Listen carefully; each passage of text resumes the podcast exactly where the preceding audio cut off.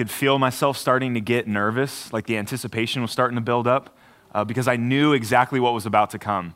Uh, this was a Friday afternoon, our tiny little seventh grade junior high Christian club, and our speaker was ending way too early, which meant only one thing could be coming next. He was going to give us a challenge. And I hated when this happened Man, it was Friday. We had finished the whole week. Can't I just sit in a nice air conditioned room, eat my plate of nachos, let the sermon go a little bit long so I don't have to go to class right away? Like, can't I just have a nice kickback Friday afternoon? And now you're going to make me go do something? Sure enough, he wraps up the sermon early and goes, Hey, before you leave, I want to give you a challenge. I want you to go out into your school and I want you to tell as many people as you can Jesus loves you. And I'm like, I don't want to do that. I'm going to sit this play out. I'm just going to kick it, fly under the radar. The problem is, all my friends that are in our little Christian club are like, yeah, let's go do it. That's going to be awesome. And if there's one thing that overrides my desire for comfort and ease, it's my competitive, prideful nature. And I'm like, well, if you guys are going to go do it, I'm going to go do it. And I'm going to go do it better than you're going to go do it. I'm going to tell more people than you ever could. So we get out into the quad and we're making our way through the audience, the whole group of people there. And I'm telling some of my, brand, my, some of my friends, hey, Darren, Jesus loves you. Thanks, man. Hey, Tyler, Jesus loves you. He's like, okay. It's a little awkward, but we'll keep moving. As I'm going through my friends, I see across the quad the most frightening, intimidating individual at our entire school. This guy scared the life out of me. I'll tell you why. He stood at about six feet tall. Now, he's probably only about five foot eight, but he wore these huge, thick, black leather platform boots every single day, wore black leather pants every single day, black trench coat every single day. He has a black shirt on in red writing that says, Mary had a little lamb and I ate it. How dare you, sir? What did Mary's lamb ever do to you? He has intentionally grown his fingernails out long. He's got like raptor claws on his hands. He has a full beard, not like a splotchy, prepubescent freshman year beard, like full beard. This guy scared the life out of me. Looked like Morpheus out of the Matrix, like he was terrifying to me, right? I see him across the quad. I'm like, I got to go tell this guy Jesus loves you. Not because I actually care about his salvation, but because I'm prideful and competitive. And I'm like, if I go tell Darth Vader and his little posse that Jesus loves you, I win the day. I win. All my friends could be like, yeah, I told 20 people, I told 30 people. I'm like, yeah, I told Freddy Krueger over there and his little homies that Jesus loves you. So I walk up to him. Him and his little friends are talking about animal sacrifices or something weird. And I'm like, just standing there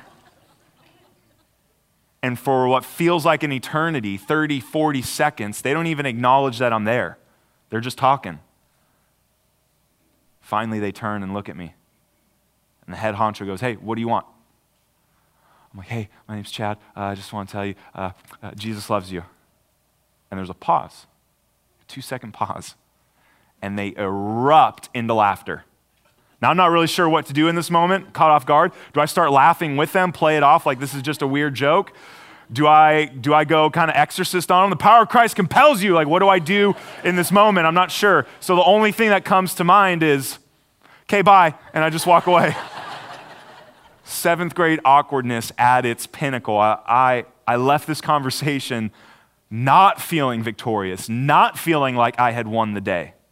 I left this conversation feeling discouraged, feeling defeated, it's a moment that has stuck with me to this very day. I mean, I, I can replay this scene vividly.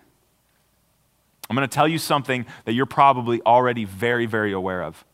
When it comes to us sharing our faith in Jesus with others, it's a very intimidating, frightening prospect. So much so that most of us won't even do it. We are too afraid, we are too intimidated by this. It seems like either fear or just outright apathy keeps us from telling people about our faith. Now, apathy, the apathy we all battle, that'll have to wait for another sermon. Today, I want to try and get after this fear that you and I carry. If you have your Bibles, grab them and open up with me to 1 Corinthians chapter 2. If you don't have a Bible in any way, shape, or form, raise your hand. One of our ushers will get a Bible to you. You'll find 1 Corinthians 2 on page 952 if you're using one of our Bibles. Uh, while we're passing these out, let me introduce myself. My name's Chad. I'm one of the pastors here at Shelter Cove. Um, I do want to welcome all of you who are guests with us for the first time. We love that you're here. Uh, I want to let you know this sermon's a little bit geared towards uh, the brothers and sisters in Christ. Um, but listen, this is for you as well because you've got the chance to kind of peek behind the curtain and see why Christians are serious about sharing their faith. It's not because we're a bunch of bigoted, self righteous jerks. Some of us are, but not all of us actually are. Hopefully, what you can see as you kind of get an inside glimpse into our heart is that, that we actually really do care about people. We, we genuinely love Jesus and we genuinely want to follow what he's asked of us. So we're glad that you're here. Big shout out to all of you joining us online and those of you up in the loft. We're stoked to have you here with us. Um, here's what I want to do let's stand and read 1 Corinthians chapter 2. We'll pick it up in verse 1 and we'll make our way through verse 5. Here's how my translation begins. And I, that being Paul, the Apostle Paul, and I, when I came to you, brothers, did not come proclaiming to you the testimony of God with lofty speech or wisdom. For I decided to know nothing among you except Jesus Christ and Him crucified. And I was with you in weakness and in fear and much trembling and my speech and my message were not in plausible words of wisdom, but in demonstration of the Spirit and of power, so that your faith might not rest in the wisdom of men, but in the power of God. Let's pray. Love you, Lord. Thank you for all these men and women here. God, I pray that you would bless them. I pray, Lord, that you would help us now by your Spirit to truly understand and know what you have for us in this text. God, would you sink the truth of your word deep into our hearts. I pray these things in your wonderful name. Amen. You may be seated.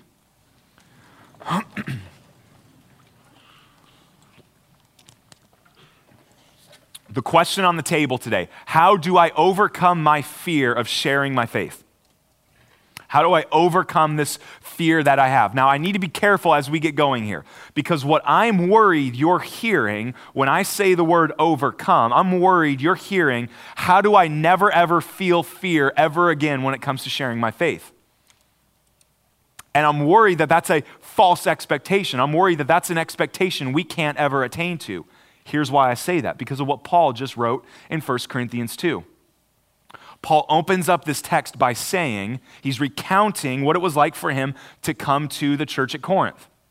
And he says, Listen, when I came to all of you at Corinth, I did not come to you with lofty, flowery, highbrow language. I didn't come to you with crazy, lofty philosophy or theology, even though Paul could have done that. I mean, Paul was brilliant. The man was a Pharisee studied under Gamaliel, one of the most prolific Jewish thinkers of the day. The man easily could hang with any intellectual heavyweight of the day. Very, very smart man. But he came to them saying, No, I'm going to come to you humbly. And then he says in verse 2, I, I didn't want to tell you anything else other than Jesus Christ and Him crucified. All I wanted to tell you was that there's a man named Jesus of Nazareth who came to be the substitutionary sacrifice for our sin. Jesus Christ paid the penalty for you and I. He atoned for our past sin, our present sin, and hear me, our future sin. And he didn't just die on the cross, he died on the cross and was resurrected three days later. And that resurrection definitively proves he's stronger than the penalty of sin and death. That means sin and death has no more weight, has no more bearing upon us. So Paul goes, That's all I wanted you to hear from me. That's all I came to you and all I wanted to tell you. Then did you catch what he said in verse 3? Look at what he writes here in verse 3. He says, I was with you in weakness and in fear and much trembling. That verse catches me a little bit off guard. Do you know why? if there's anyone that should have strutted into Corinth with swagger and confidence, it was the Apostle Paul. Like, if you look at this dude's resume, he's got the most stacked Christian resume other than Jesus in the entire Bible. Prolific church pl- uh, planter. Guy plants hundreds and hundreds of churches. Does the miraculous like you would not believe. Like, it's kind of intimidating to me as a pastor. Paul's handkerchief heals people. The fray of his garment heals people. Like I go to the hospital and I will pray for someone, ask fervently for the Lord to heal them. Sometimes God answers that prayer, oftentimes he does not. Paul's like, here you go, they'll be fine. Just take that, they'll be good. Paul walks up on a dead guy in the book of Acts and goes, Hey, you're not dead anymore. Get up. And the guy comes back to life. Paul exorcises demons. Like, I'll get up here and preach the Bible, but if a demon possessed person walks in here, I'm not too sure what I'm going to do.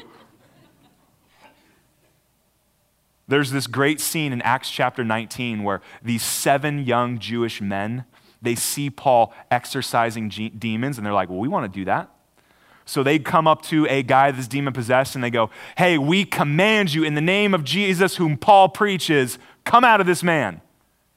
The demon turns and looks at him and goes, I know who Jesus is, and I know who Paul is, but who are you?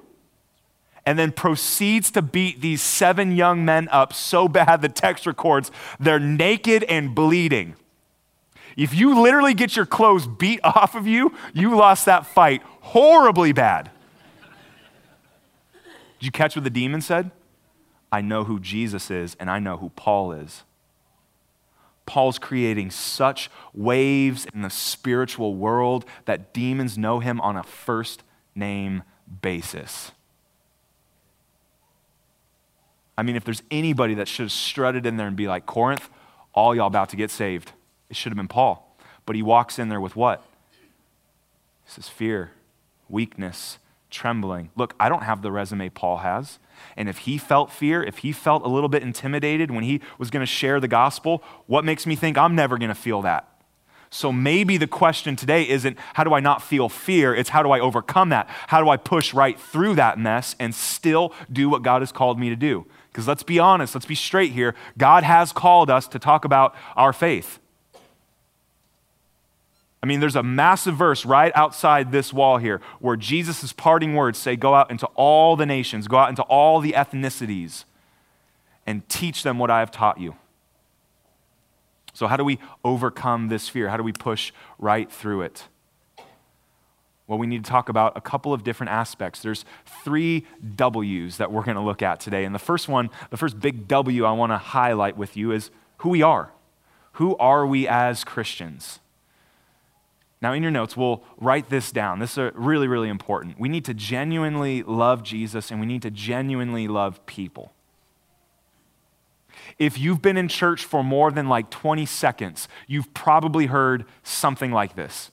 Maybe you've seen bumper stickers, you've seen t shirts or hats. Love God, love people.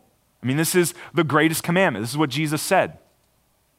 Here's the trouble, here's the danger with this idea. We're super, super familiar with it, which means we're likely to think that we're doing it, when the reality is we're not.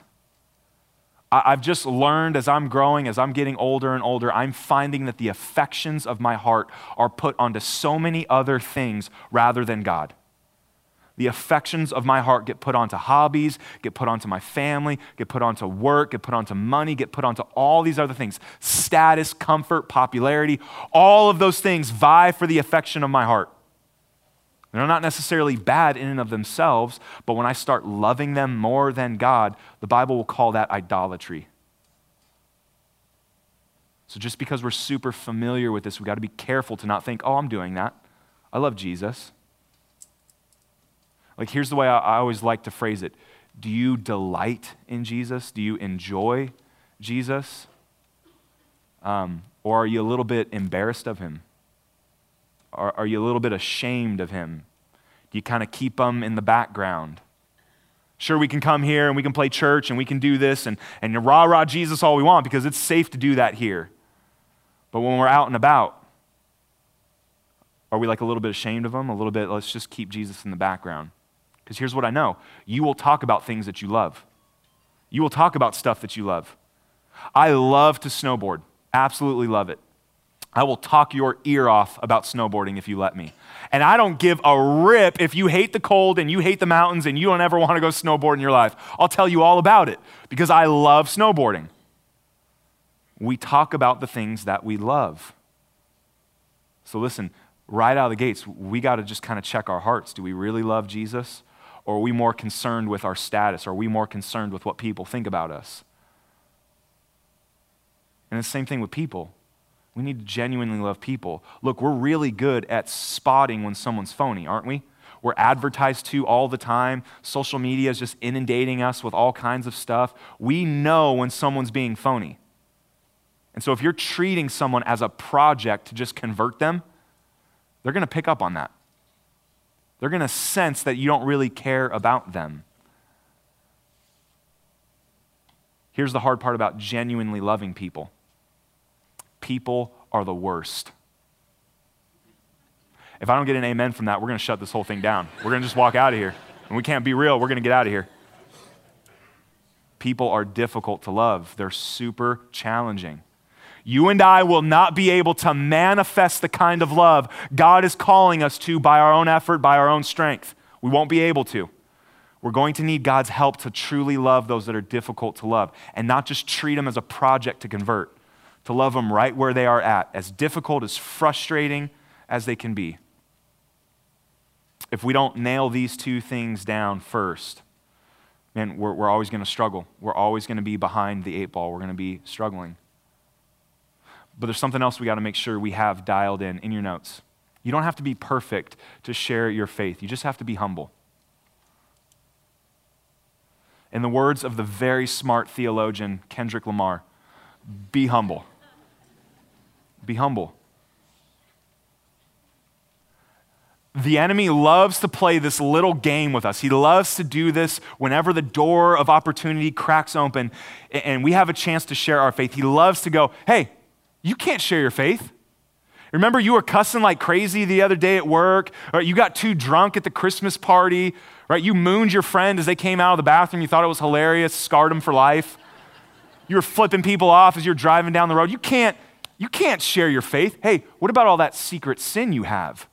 You can't, you can't tell someone about Jesus. Who are you to tell someone about Jesus? And the enemy loves to play this game of going, you, you, need to be perfect before you can tell people about the Lord. If that's what you're waiting for, you'll never tell someone about Jesus. Look, we don't have to be perfect. You're never going to be perfect. I'll spoil the surprise. What we do need to be is humble. So, what that means is when we make mistakes, when we do things that are wrong, we own up to it, we confess, and we repent. We reconcile with people that we've hurt. That's what it means. It takes humility to go do that. So, we be humble.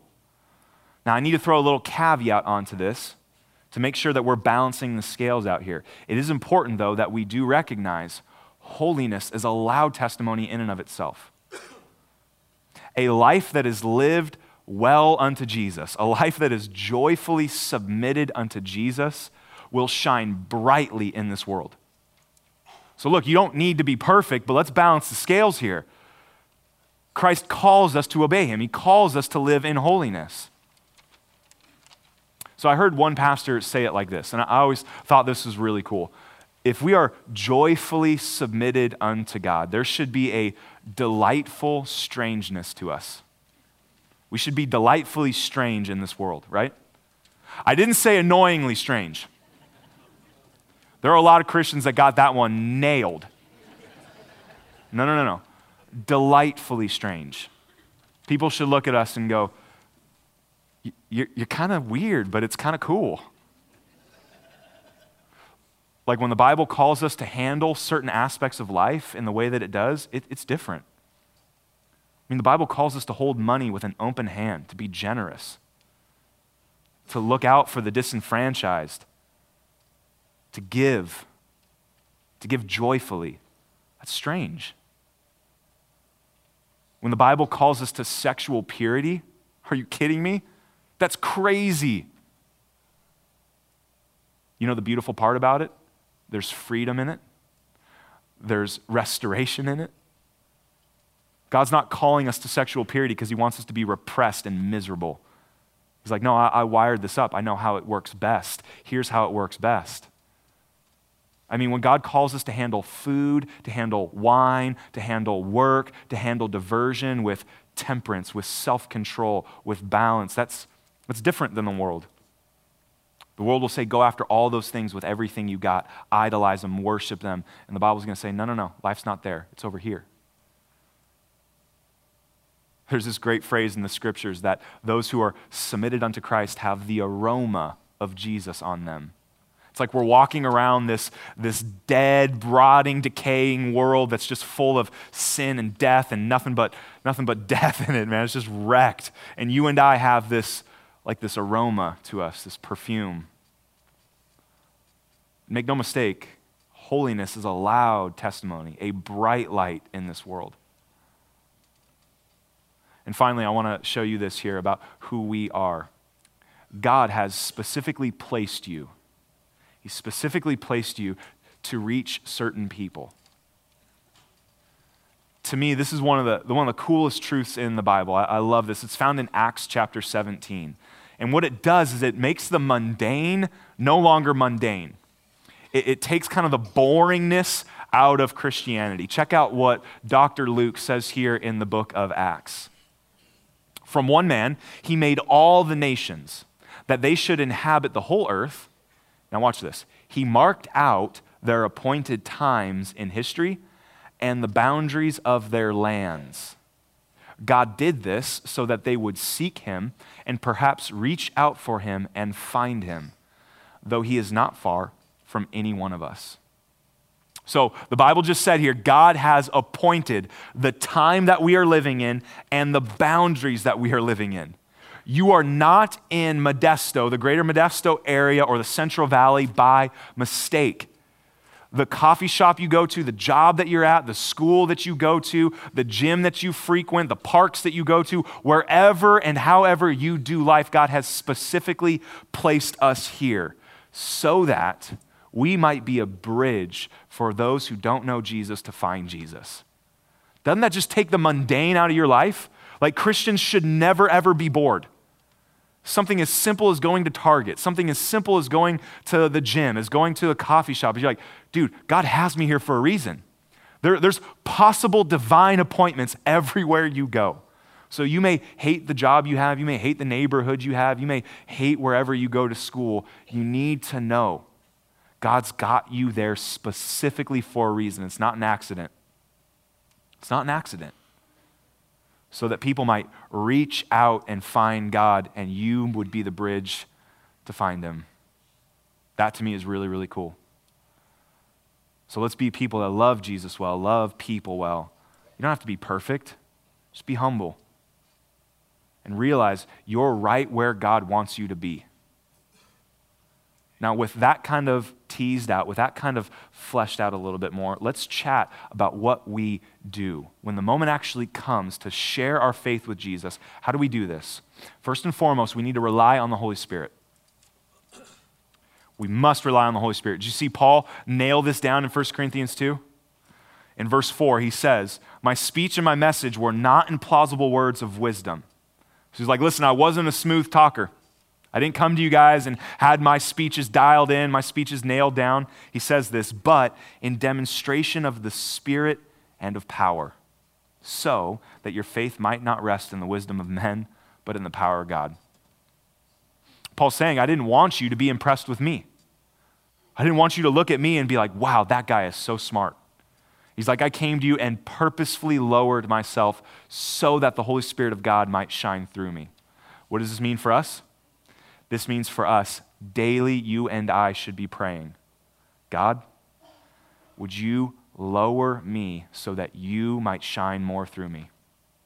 Our whole word last year of 2018, the, John the Baptist said, You must increase, I must decrease. But there's another way we can rely on the Holy Spirit. I want to show you a specific prayer we can pray. Colossians chapter 4. Check this out. We're going to throw this on the screen. Paul says these words Pray for us too, that God may open a door for our message, so that we may proclaim the mystery of Christ for which I am in chains. pray that I may proclaim it clearly as I should. So, Paul's prayer there is Lord, would you kick the door open a little bit for me? And when you bust that door open, help me to say what I need to say.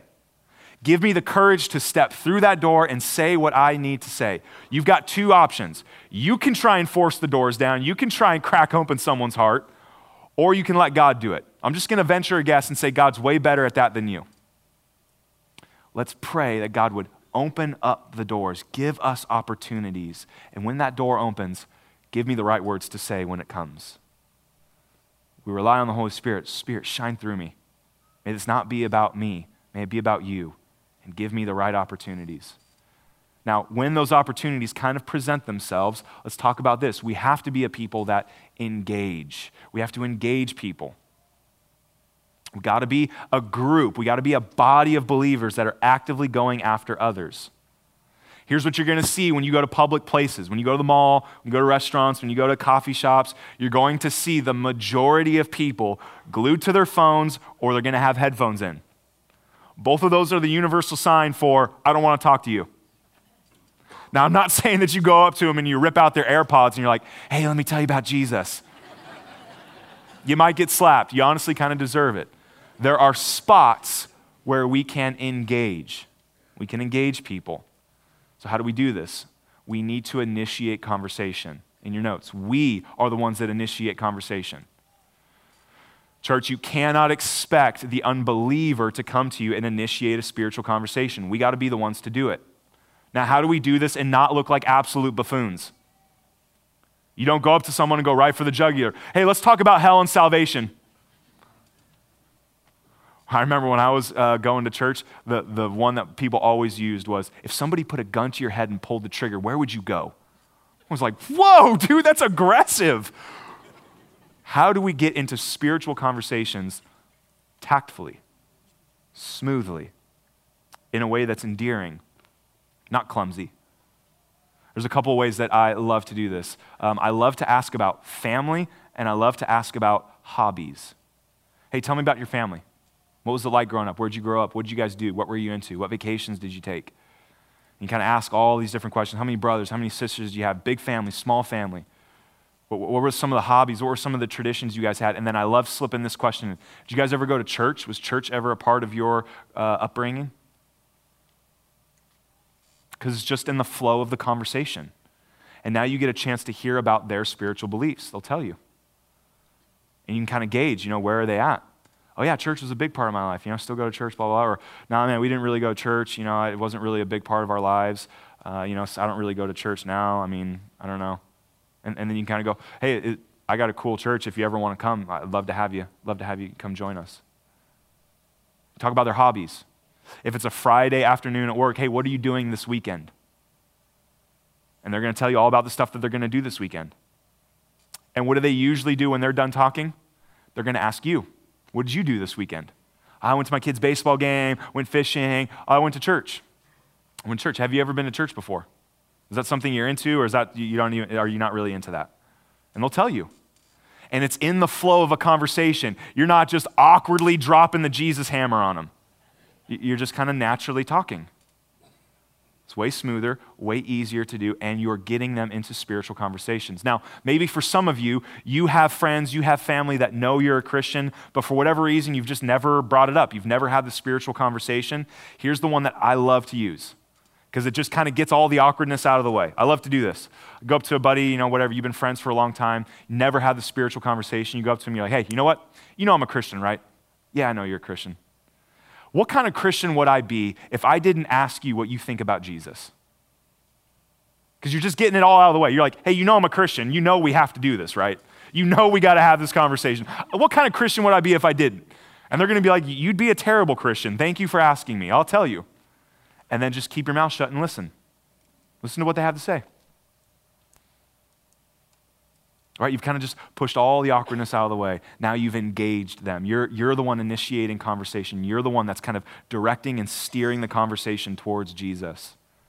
There's another way that we can engage people. It's in your notes. We can serve people. This works great when things are going badly. When things are difficult. Maybe things are difficult at work, things are difficult in the neighborhood, wherever it might be. A great way to just engage someone is to serve them. Bring them some donuts, bring them some coffee, bake them some cookies, bake them some brownies. Do something where you can serve them. And here, here's what I love to say this is a little tagline I love to say. Hey, I've noticed things have just been tough. I just wanted to be a blessing to you. How are you holding up? How are you doing? You doing all right? And the beautiful thing about meeting someone when they're in difficult times is that challenges, uh, trials, they're like, they're like the primer for the Holy Spirit to work. I mean, all through the Bible, you see God doing powerful work when He brings us through challenges. People are receptive, they are primed to hear the hope of Jesus when they're going through trials. Do you know why? Because they're face to face with reality. They're face to face with that life is hard and we don't have as much control over it as we'd like to think. So when you gently, lovingly come and serve them, hey, I, I care about you, man. I wanted to bring you a fat plate of cookies. I hope this helps. I want to know how you're doing. Can I pray for you? How are you doing? Man, I, I know the difficult stuff that I've gone through. It's nothing like what you're going through, but the difficult stuff I've gone through my faith in Jesus, my church community has helped me out a ton. If, if you want to come check out church with me one day, you are more than welcome. We would love to have you. See how you can do this and not be super heavy handed and awkward about it? So we engage, we serve. And as we're having these conversations, there's two things that we really need to hit on. Uh, we need to share our story. We need to share our story. God has given you all a very special story. The beautiful thing about your story is that it's not my story. Your story has been specifically designed to reach people. Because remember Acts 17, you, you do life with people that I'll never meet. You run in circles that I'll never run in. And your story is designed to reach certain people. Now, look at me. If you've got like a really simple, basic story, like you were born in church, you came to know Jesus at like five years old, and you just never really deviated, you've always loved the Lord, you've always walked with Him, don't hate on that testimony. Praise God for that testimony. That's a spectacular testimony. Church, we always love to highlight, you know, the crazy drug addict, jail, like all that stuff. Praise God for that testimony too, but praise God for the one that just faithfully walked with the Lord. Your story can reach somebody. Your story has the power to impact someone. On the back of your outlines, you'll see that we kind of made a little template here of how to write your story. One of the best ways to write your story is to think of it like this What was your life like before Jesus? How did you come to know Jesus? And now, what's your life like after meeting Jesus? We've given that there for you just as a reference to kind of think through. So we share our story. One of the other main points that we want to hit on as we interact with people is the death resurrection, and the life of Jesus. We need to explain the life, death, and resurrection of Jesus. You saw Paul nail on that in 1 Corinthians 2, right? Paul's like, listen, I came to you and decided to know nothing else but Christ and Christ crucified. So, one of the texts that I love to bring people to when they're really curious about Christianity, when they're starting to ask the important questions, I love going to 1 Corinthians 15. Because in 1 Corinthians 15, Paul explains that when Jesus resurrected from the dead, he showed himself to the 12, and then he showed himself to 500 people in Jerusalem. Jerusalem's a major metropolitan city, showed himself to over 500 people. That verse was a game changer in my faith. I turned a serious corner in my faith when I started learning what that verse meant. Because it meant that the claims of Paul were testable and falsifiable. Paul just said the resurrected Christ showed himself publicly to 500 people. Don't take my word for it. You can go ask them. Look at me, church. If he's lying, the gospel should have died on the table in the first century. Christianity should have not spread anywhere if Paul's lying. What do we see historically? The gospel goes viral through the Greek and Roman world spreads like wildfire. You can't build the church on a lie if you're making those kinds of claims. Do you know what this meant for me? It meant, oh my goodness, Jesus really was real. He really did die. and he really resurrected. He really came back from the dead. He showed himself. This wasn't secretive. The apostles weren't trying to spread some kind of hallucination, they're not trying to spread some kind of lie. This was a game changer for me, and I love to share it with people. I love to go, man, look at this. This is crazy, right? There's a real Jesus, a real Savior. There's real hope. We don't have blind faith. We don't have pie in the sky mythology. Our faith is anchored in something true. I just love to share that with people. So, this is what we do. We want to share, and we want to be careful with this. And as we're sharing, next point in your notes, let's be sure that we're assessing. We're assessing how these people are receiving it. Because you're going to have two groups. You're going to have those that are very receptive, and you're going to have those that aren't. Church, we need to be okay with both. Jesus never forced himself onto anyone. He simply presented the truth and left the decision up with us. We need to be okay with those that are receptive and excited to learn more, but we also need to be gentle and respectful to those that do not want to hear more. For those that do not want to hear more, we thank them for hearing. Hey, thank you for listening to me. If you ever have more questions, I'm always here for you. But there are going to be people that want nothing to do with this. We need to respect their freedom to choose because Jesus did. So we need to kind of feel it out, assess how this is going. Now, I want to bring our close, bring our time to a close by sharing with you two truths about what we believe. And I believe these two truths will alleviate some of the stress. They're going to take some of the pressure off of us. Here's what we believe in your notes that salvation is of the Lord. The result of conversion is not dependent on how well or how poorly you share the gospel. Praise the Lord for that. Doesn't that just take some of the pressure off? Like, you don't have to be a smooth speaker, you don't have to be a theological PhD. You just have to share your story, talk about what Jesus has done. The results of conversion rest in God's hands, not ours. So, listen, the win for us is just sharing. That's the win. I love how the prophet Jonah explains this. Look at what Jonah says in chapter 2. But I, with shouts of grateful praise, will sacrifice to you. What I have vowed, I will make good. I will say, Salvation comes from the Lord. It doesn't come because I'm a smooth speaker. It doesn't come because I know all the arguments in favor of Christianity. It is a miraculous work of God. Secondly, here in your notes, success for us is just being faithful and obedient. God has called us to share. Our job is to share. Before you pack your notes up, the Bible uses this imagery all the time of planting. That some people plant seeds, some people water the seeds, some people pull weeds out to protect the seeds, but it's God who makes the seed grow. You have no idea, you have no clue as you share your faith what you are doing in the process. Maybe you're the first one to plant the seed, maybe you're watering the seed. Maybe you're help pulling some weeds out that are choking the life out of that seed. You have no clue what role you're playing in that person's walk. Honestly, you don't need to know. Your job is to just be faithful. You have no clue what kind of chip in that person's wall they've built around their heart you may be playing. Your job is to love them and to faithfully share. So here's what I want to do. Here's how I want to close our time off today.